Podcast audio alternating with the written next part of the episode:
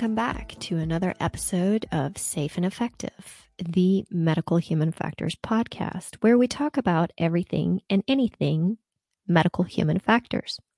Today, I'll be speaking with Maggie Reiff about her experience with human factors as a device engineer, focusing on device engineering and device design, and about her experiences with human factors in medical device development, speaking from her unique perspective and how human factors shaped her outlook on device engineering and design. And later, I'll be getting into the long-standing debate of qualitative versus quantitative data. You can listen to the full debate with Dr. Burt Broquet in our next episode. Now let's listen to our exciting discussion with Maggie Reiff. Welcome back, everybody. Today I have Maggie Reiff with me. She's a device engineer, and we had the pleasure of working together for a really long time, actually, on a development. And throughout, we made lots of discoveries about human factors from the perspective of a device engineer. So with that, we'd like to welcome Maggie. Hello, Maggie. Hi, Heidi. Thank you. Happy to be here. Thank you for coming on and thank you for taking the time to talk to us. So, right off the bat, what do you think about human factors? What a question. So, yeah, you and I got to work together on a very novel injector. And so we knew it was going to be a different user experience for patients or end users, but we didn't know how different and how to quantify those differences and then how to feed that into the development lifecycle. So we got our most valuable data from human factors, wide array of you know nurses, nurse practitioners, doctors, pharmacists, our particular injector was going to be intended for a COVID vaccine at the beginning, and then it took on kind of a number of other intended uses over its lifetime. But being able to actually understand one, the cognitive process of those end users and how they would actually observe the product, observe the packaging, the IFU, and then actually how they would use it in their hands and oftentimes, you know, those two things would go hand in hand. Their first cognitive perceptions would actually influence how they would end up using the product or misusing the product, right? Hmm. So getting all those tidbits of human factors insights was really critical in the development process. What did you Well, let me ask you this. What did you know about human factors before that project? Yeah, so I had spent many years at a big pharma company in life cycle management. So most of our human factors were most bridging assessments, comparability, protocols, where we really compared our final package prefilled syringe or pen or injector to kind of whatever was previously done by the actual manufacturer of that med device. So we did very few formal human factor studies. Most of them were evaluations in my undergrad, I come from a BME biomedical engineering background. And so we do touch on human factors, but having actually run through an entire formative study and a preparation for what hopefully would be a summative study was not something we typically did in life cycle management. The thought right. process was we're trying to impact as little of that validation data as possible and justify our way through that, right? Which most of the times is reasonable, especially when you're handling pre-filled syringe products whose components and use is very well known and established. But obviously, for a novel injector, first of its kind, very, very different situation. Yeah, that is definitely true. And that is usually where the human factors researcher slash engineer slash scientist, whatever the trend word right now is that we like to label ourselves with. That is always the most interesting part for us to be able to have that groundwork, right? To, as you said, like, how does the end user perceive the product? And then how do they actually realize the perception into action, right? That's always the most fascinating part about it because there are, you know, there are many terms we can apply here and say there's transfer, there's this, there's that, there's mental models. But at the end of the day, what always was interesting and still is fascinating to me in my job is how different our perception is from our action and performance. Sometimes, most times, especially in med devices, right? There is this preconceived notion that we use what we know in order to design easier and safe usable products.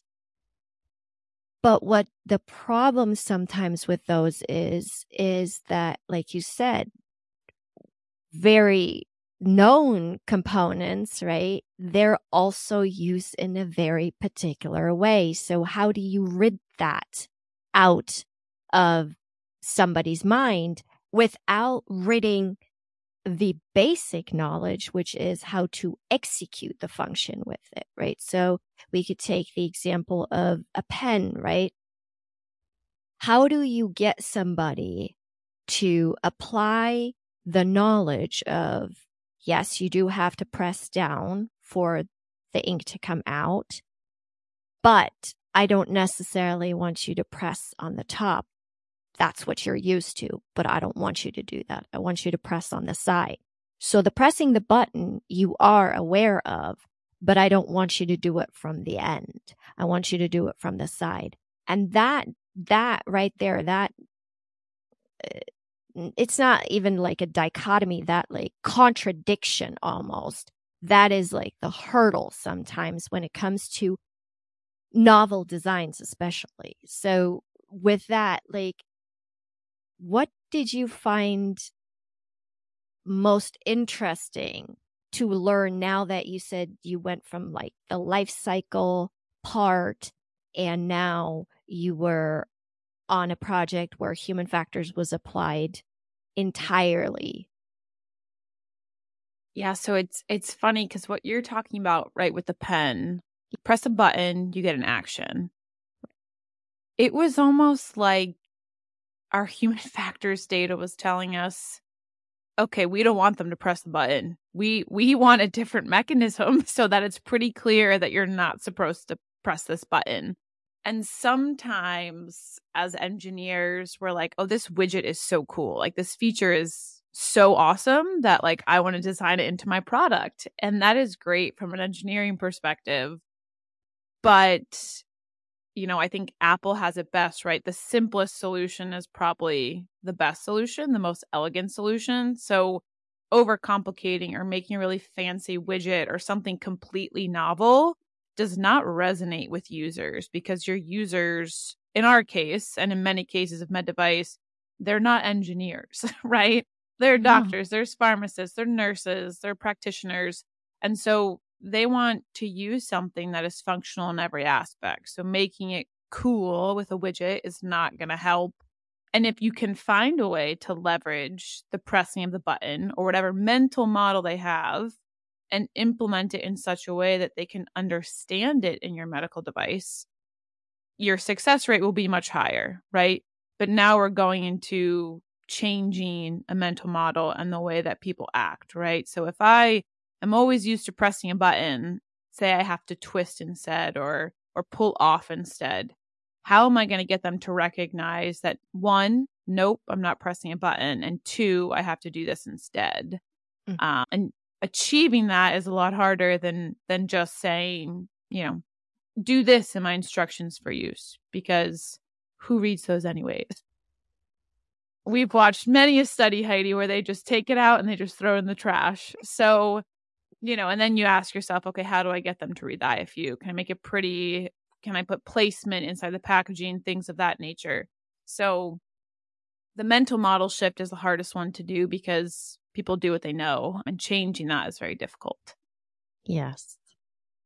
God, the plight, right? The plight of what human factors has become. Oh, by the way, for our listeners, all you rookies out there who want to cross over into the field or come and join the human factors, medical human factors community in device development, IFU stands for instructions for use, just so Apologies. you know. Oh, you're fine. 100%. I mean, who says instructions for use in our industry? Nobody. So I think that's perfectly fine. But what Maggie said here, what you said, like, is so, that's, that always triggers my thought on the, how we've become the IFU writers and how we're engaged in projects. Because as I recall, we were connected because somebody said you needed help with instructions for use and then somebody said oh i know somebody who can write them really really well so let's talk to her. And then i just remember going all right well my fate is sealed because now i won't mm-hmm. deliver and it'll be boom my reputation gone. And what came to be was just such a fascinating project from a perspective of, yeah, I think at the end of the day, we wrote the most phenomenal instructions for use. Those will forever be a masterpiece of mine. But I don't know how many studies we did on them. But at the end of the day, what was fascinating, what always held us back is exactly what you said with that mental model, right? You you are going up against something that is so innate human, right? For us to think, oh, well, that's a button. I'm going to press it. So why did you put, I don't know, I'm just making stuff up now. Why did you put a red flag around it? Am I not supposed to press the button? Am I supposed to press the button? Is it, is the button pressed differently? Now you just confused me. I thought it was a regular button. Now you just confused me. Now I got to read the instructions. Let me get the instructions. Now I'm reading the instructions. Now I see that I skipped a couple of steps. Well, now I wonder, can I even still use this product because I just messed up the first four steps, right? So you get in this like crazy uh, use steps confusion that now you've just left your user completely lost, right? And I think that's something we saw often. And so I guess, how would you say, or what was the most surprising thing? I want to put a little fun in this. I mean, we did a lot of studies together. Mm-hmm. So, what were some of the most surprising things you saw where you had to pause a moment, reflect, and go, oh, wow, human factors is more than just how the user uses it? No, it's a great question, but I want to touch on kind of you talked about those user tasks and them skipping yeah. the first four or five. So, number one, I think the most shocking part across the board is that you ask these users to come in and show us, you know, treat this like any day in the office. What would you do in your normal practice? And a majority of them skip the first five steps, like you said. And that really is where user task analysis obviously came in. And I'm not sure people recognize how valuable those are, right? Okay, step by step, we're just going to write what they do and what they don't do. But it becomes very evident where in the use process you need to focus on drawing attention to, right? So right. when they skipped our first five steps, we knew right away we need to do something in here to either draw attention to what they're supposed to do or make it impossible for them to do what they're doing when they skip steps one through four, right? So yeah.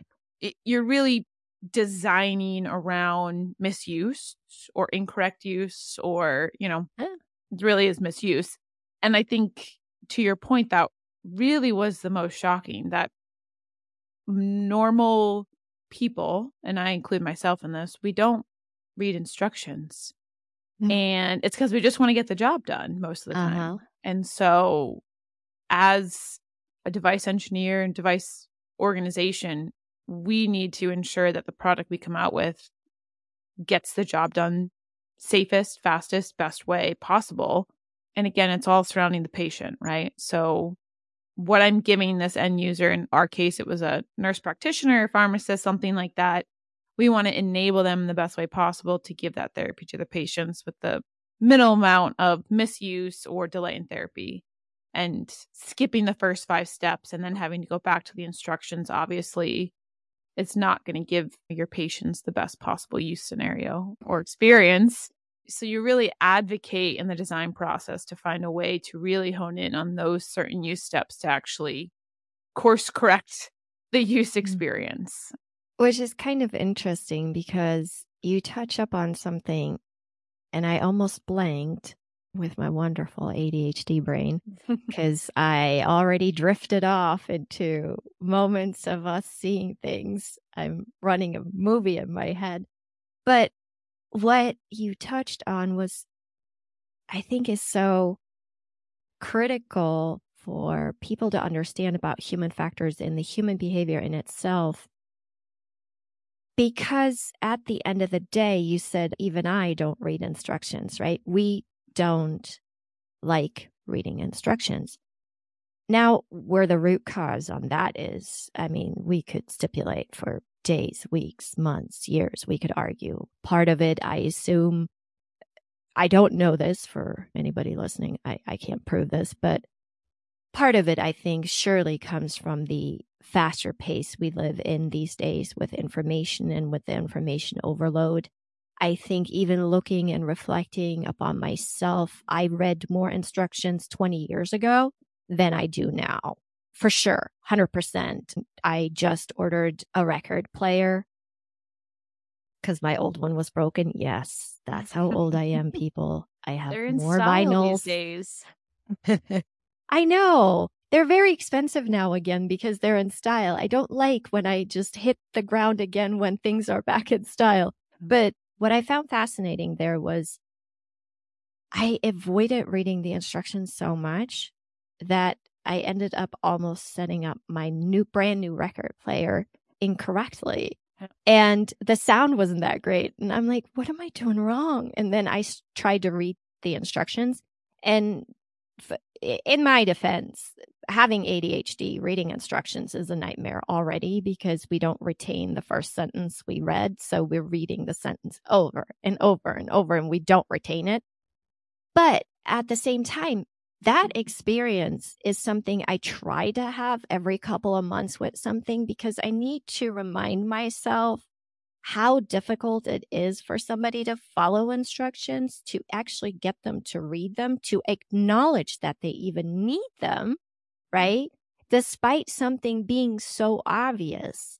So when you say like just getting them to read it, right? And then getting them to see this particular thing, yeah, they have a mental model, but now we have to design because they're skipping the first four steps, we have to design against that. So then comes the question, does it even pay off to use something novel in that moment? Because now all your design efforts, all your development efforts are going towards making the user see something that they can't see because they are seeing what it really is. I don't know if that even made sense. Let's go back to the pen, right? Like we're trying to get them to see that they have to press the button, but we didn't put the button where it's supposed to be and we didn't put the function behind the button like it is supposed to be. So now we're asking them, yeah, of course, use your transfer knowledge, use your current knowledge of how a button works on a pen and go ahead. But at the same time, oh, hold on, let, let us give you four previous steps that tell you that's not how you do it. So yeah, do you think at that point, where was your headspace at at that point?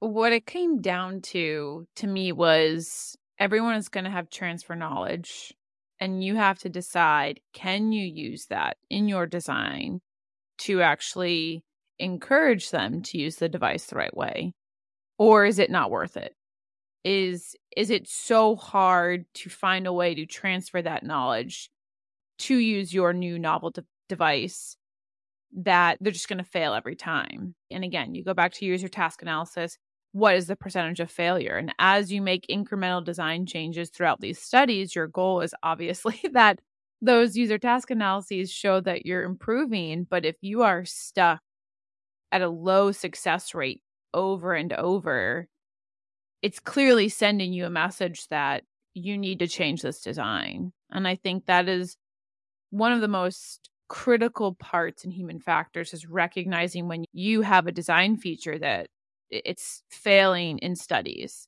And it's not just because this particular set of users couldn't figure it out, but it's truly because your device, your novel device, yes, novel, it cannot be understood right away in someone else's hands. And so you either need to make a design change to fix that. And again, or it becomes a trend, right? Yeah. It's just always exactly. going to be the same.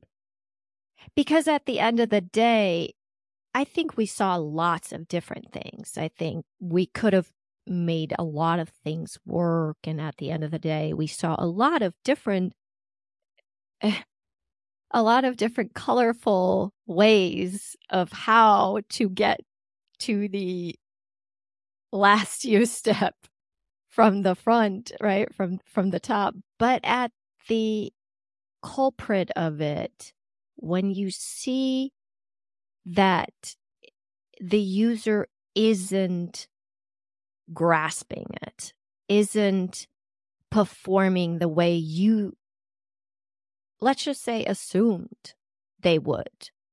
Because, and I think this is a very interesting, this, I'm going to go on a side tangent here. I want to see what your thoughts are on this as well, Maggie. This is particularly interesting for pharma, for combination products, right? Because at the end of the day, most, and I will, don't come for me, most products, most combination products do really fall into the realm of devices and products that use, let's just say, standardized or mm-hmm. known, very established designs, right? Like mm-hmm. we're talking pre filled syringes, we're talking injection kits, we're talking injectors, pens, auto injectors, even when a novel design is applied, it is ultimately something somebody's already seen in a similar manner. So obviously there's infusion systems and drug delivery systems that don't involve injection per se. But when we think of the boom in the healthcare today, where most drugs that used to be administered in medical settings. Let's say you have to go to your doctor for a specific injection or da da da, right? With the technology and the knowledge and the abilities we have today, most of those products are moving into the home environment. So we're entrusting patients with the injection of things like these devices, the mm-hmm. drugs that come within them. So it is interesting to see that even using components and intuition and fundamental knowledge that most people already have of certain shapes, forms, actions, features, still doesn't necessarily just deliver you a straightforward design and mm-hmm. use, mm-hmm. right? So with that, I think the pharma industry, the combination product industry is plagued a lot with this old school thinking. And even though human factors is not new, I know, mm-hmm. but the new thinking of human factors, right? Because even just because of requirements, it's not that long ago that farm pharmaceutical companies did not have to file human factors parts, right? Because they're just producing quote unquote a drug. But with the classification of combination products, right, there is a part where there is a medical device. So now the FDA, not just the FDA, there's lots of regulations. MDR has looked at it as well and said MDR, sorry, medical device regulation has said the same. And authorities all over the globe are agreeing with the combination product element. So now you are required to show that that device can be used. Your product can be used. Yes, you are delivering a drug, but you are delivering it through the mechanism of an injector, for instance. So the pharma companies now have to tackle this and often come in with a mindset of pharma.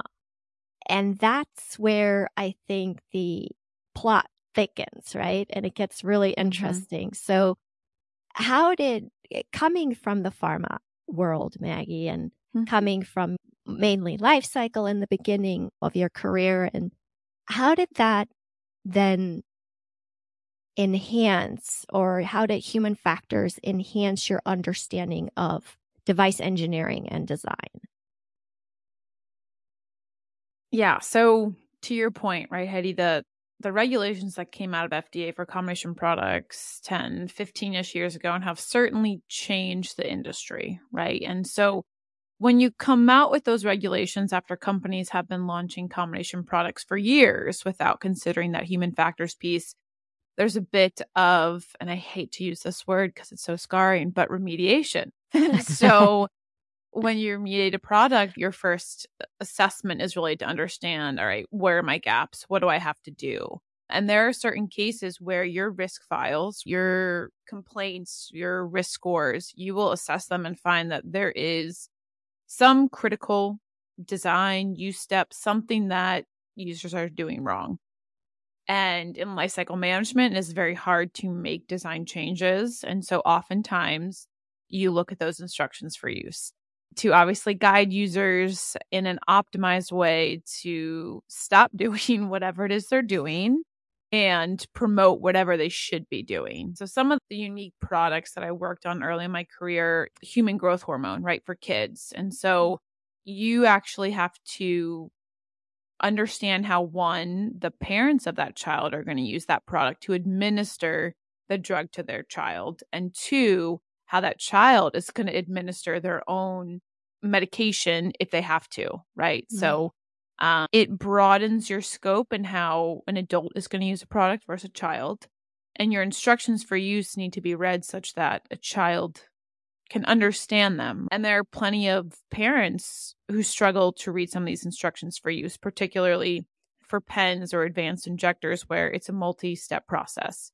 So, really coming from pharma, I was able to understand wide array of products, various use cases at home, in the hospital, outpatient clinics, self administration, all ages, all varieties, cups, doses, spoons. And so there are some obvious products that pre-filled syringes, okay, everyone knows how to use this. But when you pair it with, say, like a needle safety device that has a higher failure rate, okay, are people stabbing themselves? That becomes the trigger in post market surveillance, right? That you then say, okay, something is wrong here. And whether it's how they're using the activation of the safety device or it's actually a design feature of that safety device, right? One, that post market surveillance data will guide you and kind of help you understand design versus user.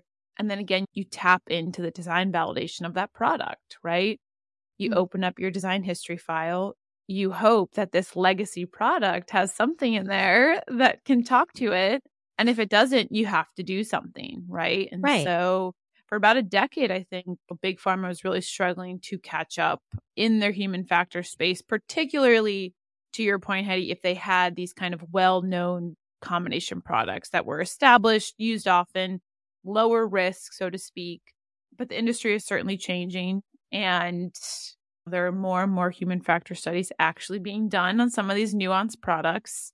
Yeah. And I think you see a trend in industry to more personalized medicine and at home care and people don't want to spend hours in a hospital receiving treatment you're going to see the industry continue to do more and more human factor studies and make it a priority because we're shifting so much to personalized medicine. When I send this combination product home with someone, they have to be able to use it. And I can't assume that they have the same understanding as a medical practitioner. Right. I mean, how would you? How could you? Yeah. They most of the time if they have ever had a home product that required more than oral intake of a tablet or a capsule or a powder or a liquid, then most of the time we are talking about injection devices.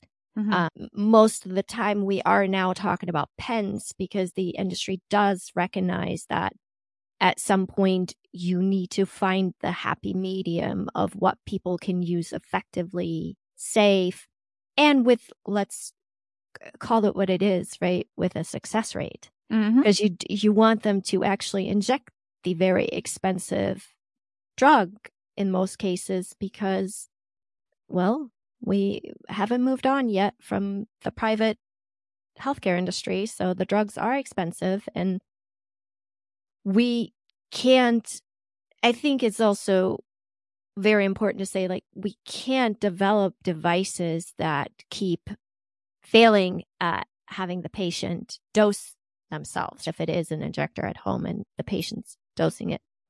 But from that perspective, you are correct. The pharma industry is catching up and there are more and more studies done.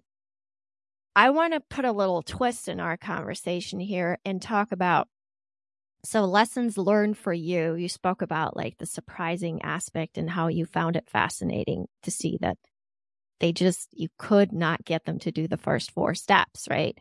When we look at how pharma is catching up and how your experience was with and still is with human factors and how it informs your process and your day-to-day work and your development do you see human factors advancing or regressing again and let me be a little bit more clear because it's something that i've observed over the last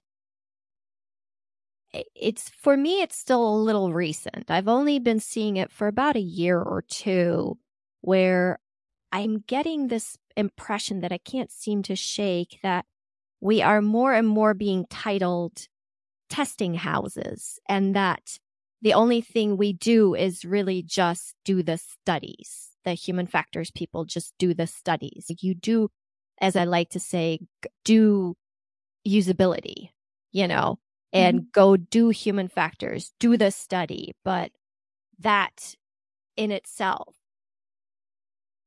what is your outlook on it or what do you see?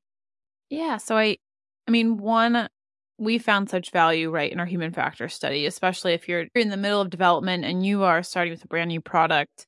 You really need to leverage as much data as you possibly can. Your resources are limited. You need to understand this product in and out, failure modes, etc.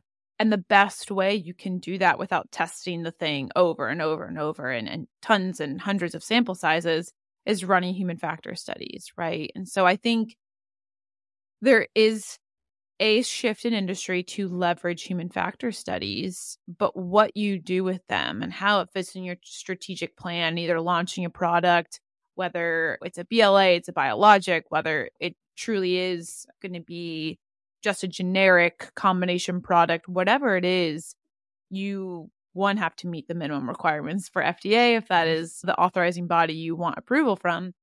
But you have Uh, human factors design validation across the board is a requirement, right? And so how strategically are you going to meet those requirements? Because I can tell you just handing off a device and saying, okay, here, testing house, do this.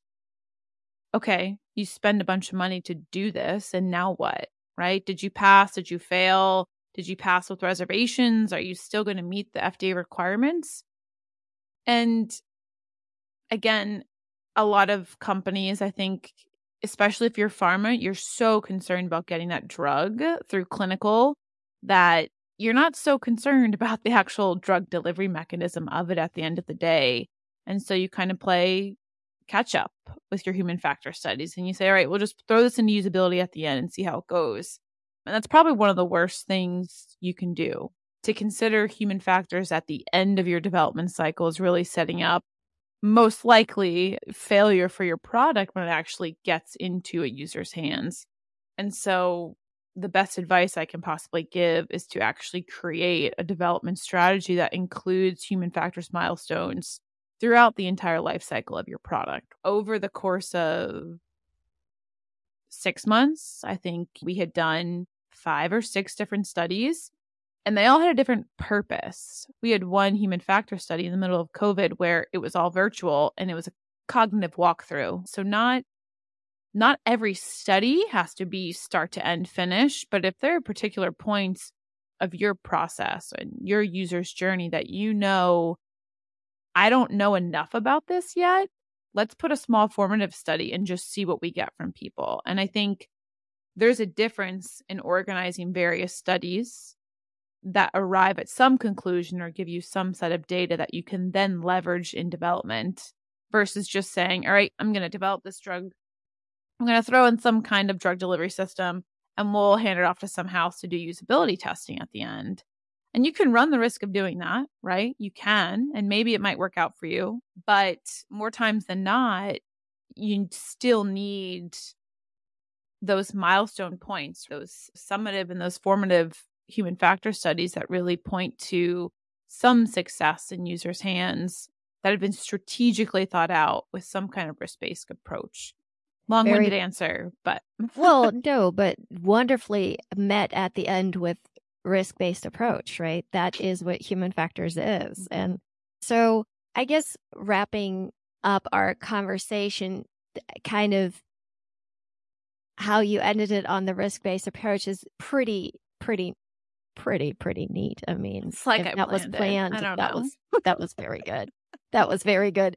But at the end now you speak to something that is pretty critical. And I think that would be my kind of my last point to make here. You say involving human factors, right? Not just at the end and and me mentioning that we are more and more looked at as testing houses kind of, first of all, devalues what human factors is, it diminishes the science overall, right? We are a science. And uh, using the full fledged hammer of human factors is much more sensible than just trying to, oh, yeah, the nail's already mm-hmm. halfway mm-hmm. in. Let's just ram it in now. And with everything that is required, but like we're not going to look at all the benefits we can get from the actual development of human factors. So, what would you say? First of all, would you recommend doing human factors without human factors experts? And then, second of all, probably eh, getting away from this like testing house idea that we are only people who do studies because that's not what we do. We use the studies to gain the data to do the development, to apply the science. But how would you say does it separate like good human factors from let's just say mediocre. Yeah. So the first piece is can anyone do human factors? So number one it is very easy to start off your human factors journey. If you are you've got a brand new device and you just want to see how it works go find 10 friends and see how widely differently they use it, it you your budget constraint, you've got kind of an idea of what you want to change. It's very easy for you to find some kind of human factors feedback, how unofficial it might be. But to your point, anyone can sign off and say, all right, run this protocol, give me some data. But it's what you do with that data and how strategic you are in implementing that data into your device development lifecycle. You can get an enormous amount of data from users. You you can run them through an entire study, have the post debrief with them, ask them a million questions of why they did what they did, and really understand again the cognitive process or whatever mental model they're using to use your product. Could be right, could be wrong, you don't know. But it's finding those experts that can tell you how you're going to get that data, that can understand the line of questioning to arrive at that data, and then how you're going to use that to inform your design or packaging or whatever it is about your device that you're testing in that study. So, sure, you can run some studies and just get a pretty package and put it in your DHF, but you're going to get your patients are going to get the most out of it if you take that data and do something productive with it. Yes. And for that, you need human factors. design history file is the DHF, by the way. And the thing that Maggie came to at the end is a very valuable lesson, I think, for all of us to understand is yes, you can run a bunch of studies and yes, you can go to these testing houses who provide moderators who will run your protocol and will do the study the way you think you want it done. And, but at the end of the day, if you don't have a human factors expert in influencing your protocol to get you to the data that you are trying to get and to actually have a strategy around it. What are you going to do with it and how you're going to implement it and how can you even get to that data in the first place? Maggie spoke to task analyses, right? Maggie spoke to things in, in our conversation that are very valuable human factors insight that actually come from human factors. I know engineers want to think everything comes from your realm of the universe, but it actually comes from ours. And so that's always fascinating to me to hear that. Well, this was a lovely conversation. Thank you so much, Maggie, for coming on. It's always such a pleasure to talk to you. And it is definitely fascinating to hear from somebody's perspective who does not uh, have a human factors degree nope. and does not live in this world 100% of the time. But actually, at the end of the day, really, I feel from what I've seen, walked away with having expanded your knowledge and experience so vastly that you eh, I mean, I've seen you blossom into a leader that is just amazing to see that you weren't great before, but you were definitely a device engineer coming in and mm-hmm. you walked out with me on that project being kind of a research and development leader. And I think that's that in itself is just beautiful to watch that human factors doesn't just touch devices, it touches minds and careers as well, right? So Definitely. that was really, really, really cool to see. Well, thank you, Maggie. Any last wise words you want to share with us? You know, in our industry, it's all about the patient. And the only thing, the closer you get to the patient, the better off you're going to be. And human factors will give you a live read on how your patients will use your product or how your end users will use your products to influence a patient's journey. And so, again, it all comes back to the patient. Uh, right. And we are the patient's so, advocate. So, yep. perfect. All right, then. Thank you so much for listening today. And thank you, Maggie. Maggie, where can the people find you if they want to talk to you more about device engineering sure. and how to be an amazing leader in research and development? Oh, well, thank you. Yeah, you can connect with me on LinkedIn. It's just Maggie Reiff. So just my name, you'll find me. I currently work as head of R&D at a startup called Genexus. So you can reach out, contact me. I'm always happy to have a chat with anyone and grow my network. Oh, well, thank you again, Maggie, for coming on. And everybody enjoy the fact that human factors is indeed everywhere at all times. Welcome back, everybody. Quantitative versus qualitative data, the age old question. And while we debate this age old question at nauseum at human factors events, and quite frankly, at any kind of research or statistical analysis conference that you might attend or might not, the qualitative data camp on one end and the quantitative data camp on the other end, there are always going to be people like me who simply believe that robust data, especially human factors data in medical device development, has to have elements of both in it. When thinking about observational studies and thinking about data, most robust data will always have elements of both in it quantitative and qualitative. After all, we are observing humans interacting with products, medical devices, combination products. I mean, at the end of the day, you need to know how many times somebody did action X in order to determine whether it is an abnormality, a trend, that there's significance, or whatnot. And while I'm pretty certain that we can all agree on the qualitative part, or if not, at least find consensus and jump on board with it, the quantitative data is the one that seems to be troubling for most, with one camp saying that human factors, engineers, scientists, researchers shouldn't necessarily be bothered with complex quantitative data.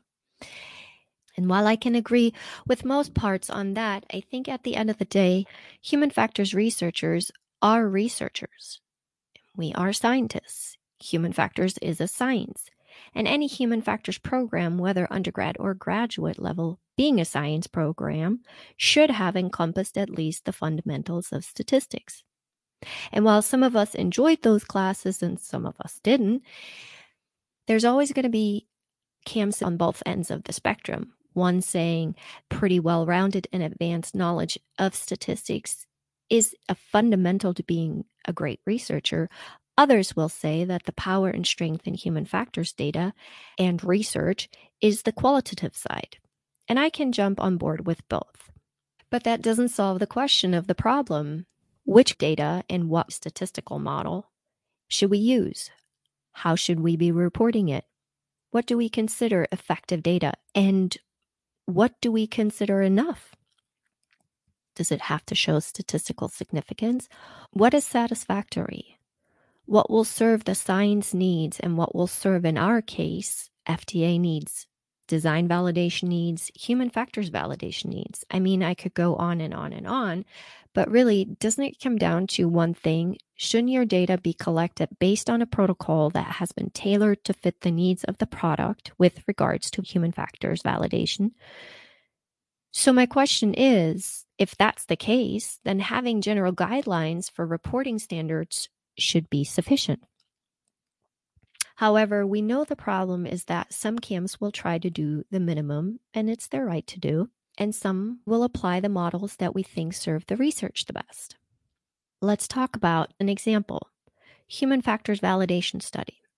So, when we take a look at the guidances and we take a look at various different models, statistical models within these guidances, we see, for instance, in our Bible, the original guidance from CDRH, the focus is on qualitative data to report use problems encountered on critical tasks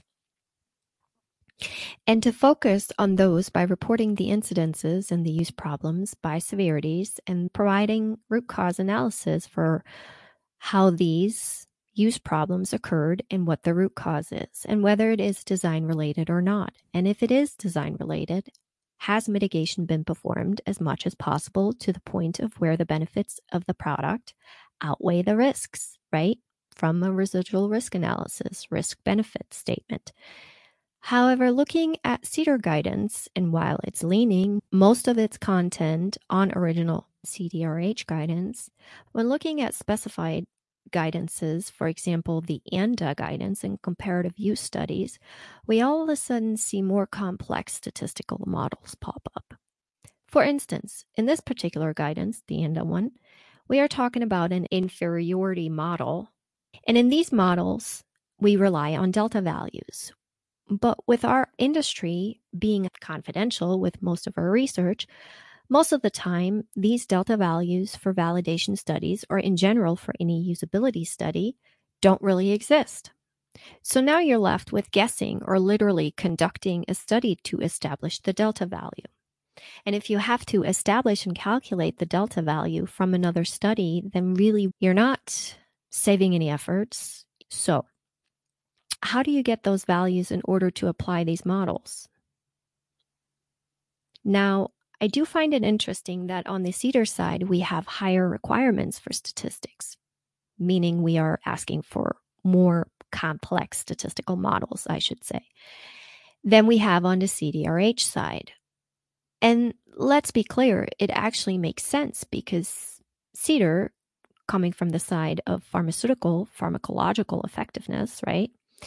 They're trying to establish effectiveness in their clinical work and efficacy of pharmacological products.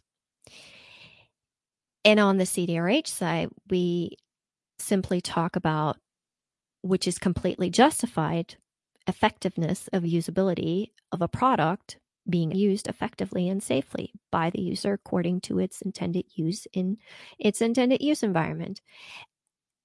And that's really what we're trying to establish. So the question is really if that's where we're coming from, both sides, shouldn't we find more consensus in between? I mean, because here's the thing whether a drug is involved or not, shouldn't we have a unified approach? The drug isn't tested in human factors validation, it's the effectiveness of its use, the safety of its use, whether or not the drug is effective when it's not performed correctly. That, of course, has to be considered in use related risk analysis, meaning overdose, underdose. And we all understand that, but we're not testing the efficacy of the pharmacological in the human factors testing. We are looking at things from the perspective of usability and safe use and effectiveness of its use. We are concerned with usability, with the user actually being able to perform the task in order to get the treatment effectively. So, I would care to venture and say if you have a use related risk with a severity of five, meaning pretty severe, for a combination product, what makes it more severe than a task with a medical device that has a severity rating of five that doesn't have a drug involved? They're both rated at severity five. How you get there is irrelevant right now for this question or for this discussion. So, the question here really is why would you require more stringent or more advanced statistical models and analysis of combination products than you do in medical devices? A medical device can be very complicated. We can talk about imaging systems in the OR or navigation systems that require 16 different hookups to other systems. I mean, we should have a unified approach. We should be as critical as possible on devices, whether or not there's a drug involved or not. We are the advocates of the users, of the patients.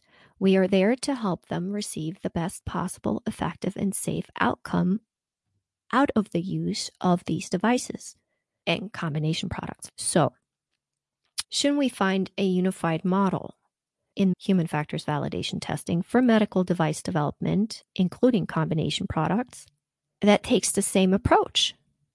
And then allow the researcher to apply their knowledge to design the study and tailor it to best fit the product in order to validate such on the level of complexity of the product in order to have the best outcome.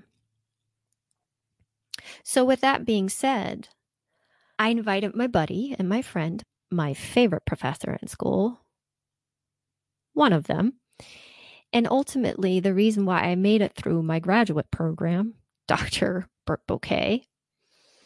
He's a professor at Embry-Riddle Aeronautical University my alma mater, and I invited him to have this discussion and talk about the intricacies of what it means to find such a model and what happens when we don't have such a model in medical device development.